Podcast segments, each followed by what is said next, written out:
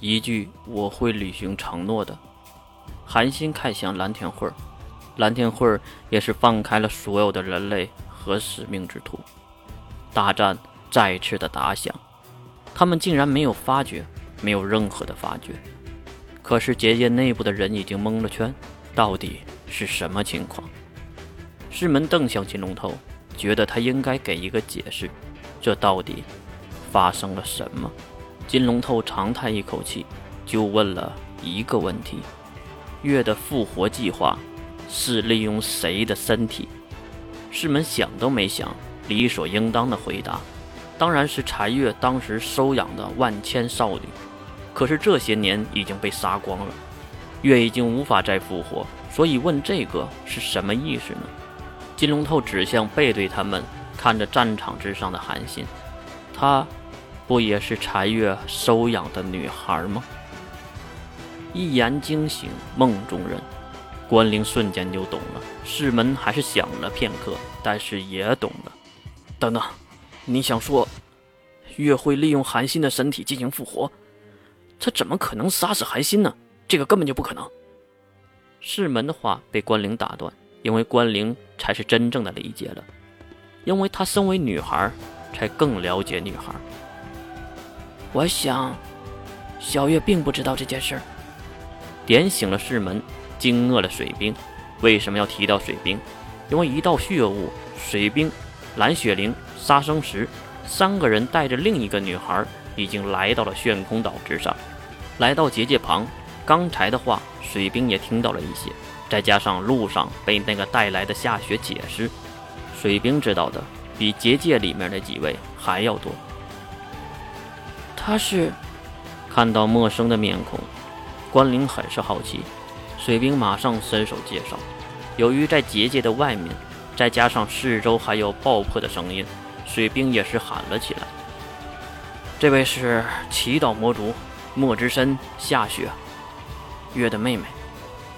夏雪的外表很是清纯，怎么看也看不出这个人能和月有什么关系。她身穿魔族的特殊服饰，身材娇小，面容稚嫩，如果从相貌上看，最多也就十八九岁的样子。当然夏雪也没有说话，只是点头，然后默默地看向远处的和黄觉平斗在一起的月，那个破败不堪的月。忘了很久才开口说出第一句话：我是来见证结局的，金先生选择了吗？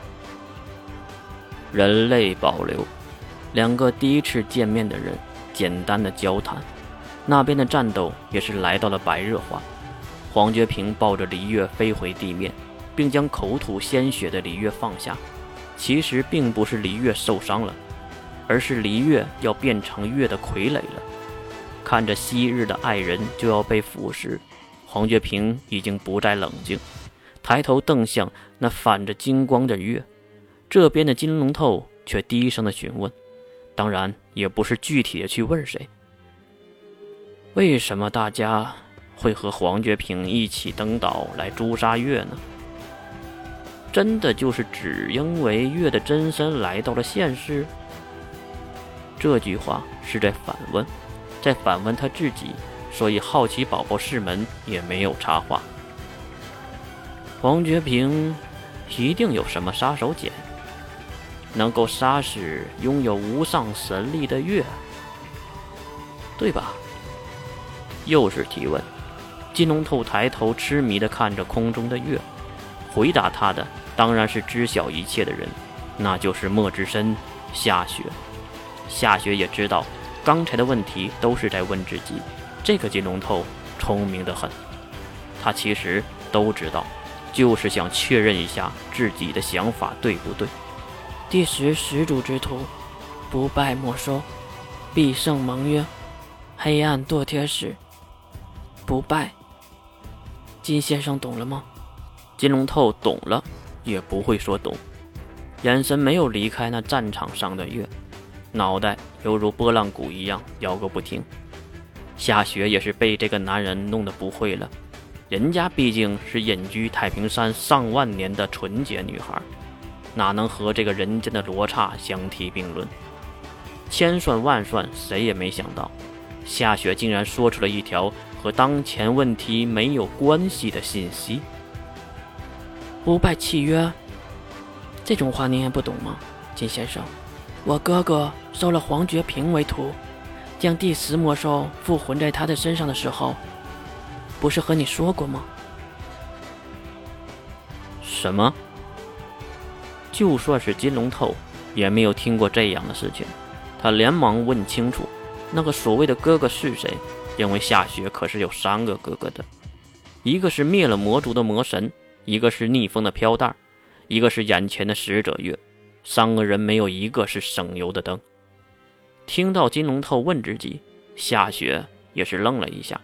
其实这个时候丫头也发觉自己的话有点多了，好像金龙透是不知道这个事儿的，但是已经说了又能怎么办，只能硬着头皮继续了下来。当然是月哥哥了。得到了答案，金龙透被惊愕到，他怎么也没想到眼前要杀了月的人竟然是月的徒弟，也不知道是哪一个分身收的徒弟，看情况黄觉平是不知道的，也就是可以确认黄觉平也是月计划中的一个棋子，那只觉醒一半的黎月也一定是月故意而为之的。可是现在知道这些已经没什么用了，只能震撼一下。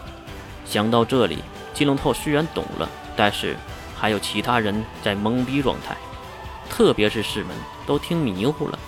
其实水兵还好，毕竟他是魔主人。不是，这这小丫头谁啊？谁的妹妹？不是水兵你的妹妹吗？水兵有点无奈，连忙上来解释。在魔族还没有灭亡之前，柴月照顾过夏雪、逆风还有魔神，所以就和养母差不多。后来柴月生了乌月，就只有逆风还在他的身边了。好像是听懂的市门还重复了一下，哦，也就是说都是一家子对吧？那不过月为什么要收黄觉平为徒呢？那黄觉平又有什么能力击杀月呢？月可是神啊。提到神，士们突然就明白了，因为有一个神就在这里死掉的。夏雪在一旁也给出了终极答案，毁灭之力可以毁灭世间万物的任何形态，第十魔兽就是毁灭之力，但是代价是自己的生命。为什么夏雪要急忙解释？因为结界之外，黄觉平已经开启了毁灭之力。感知到毁灭之力，天空马上坠落了多道金色的光芒。很明显，这个场合伪神们也不想错过。就看黄觉平犹如月当时杀死特修斯月一样，利用规则之力笼罩了整个悬空岛的上空，然后精准地命中使者的真身。即使是再强大的真神，也是被毁灭之力直接摧毁，存在之力分毫未能剩下。看到月的死去，使命之徒们马上收回了能力，并靠向一起。人类盟军喜出望外，看着已经和月一同死去的黄觉平，还有已经失去意识的黎月，两人倒在了一起。不知道在那个世界，他们两个人是否还能继续相遇。人类大胜，重整士气，准备再次对使命之徒发难。谁知道一声呼喊，明主之所有成员到齐，士门马上看向了身边那个西卡里，已经消失了。他竟然换了一身衣服，还用白布蒙住了自己的双眼，就站在那巨大的雕像之上。那个雕像拥有十只眼睛，有八只是睁着的。士们此时也清楚地记得，这个雕像是东界之王的身体之一。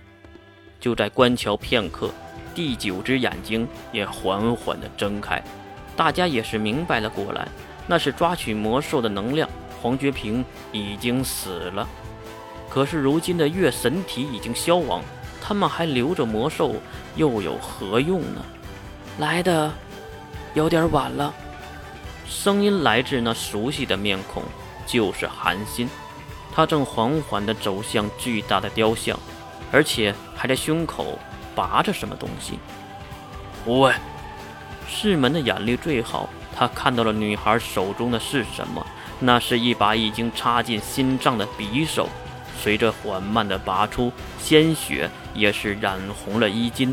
随着匕首拔出，海心对着在场的所有人说出了一句让人类记了几万年的话语：愿我们与神同在。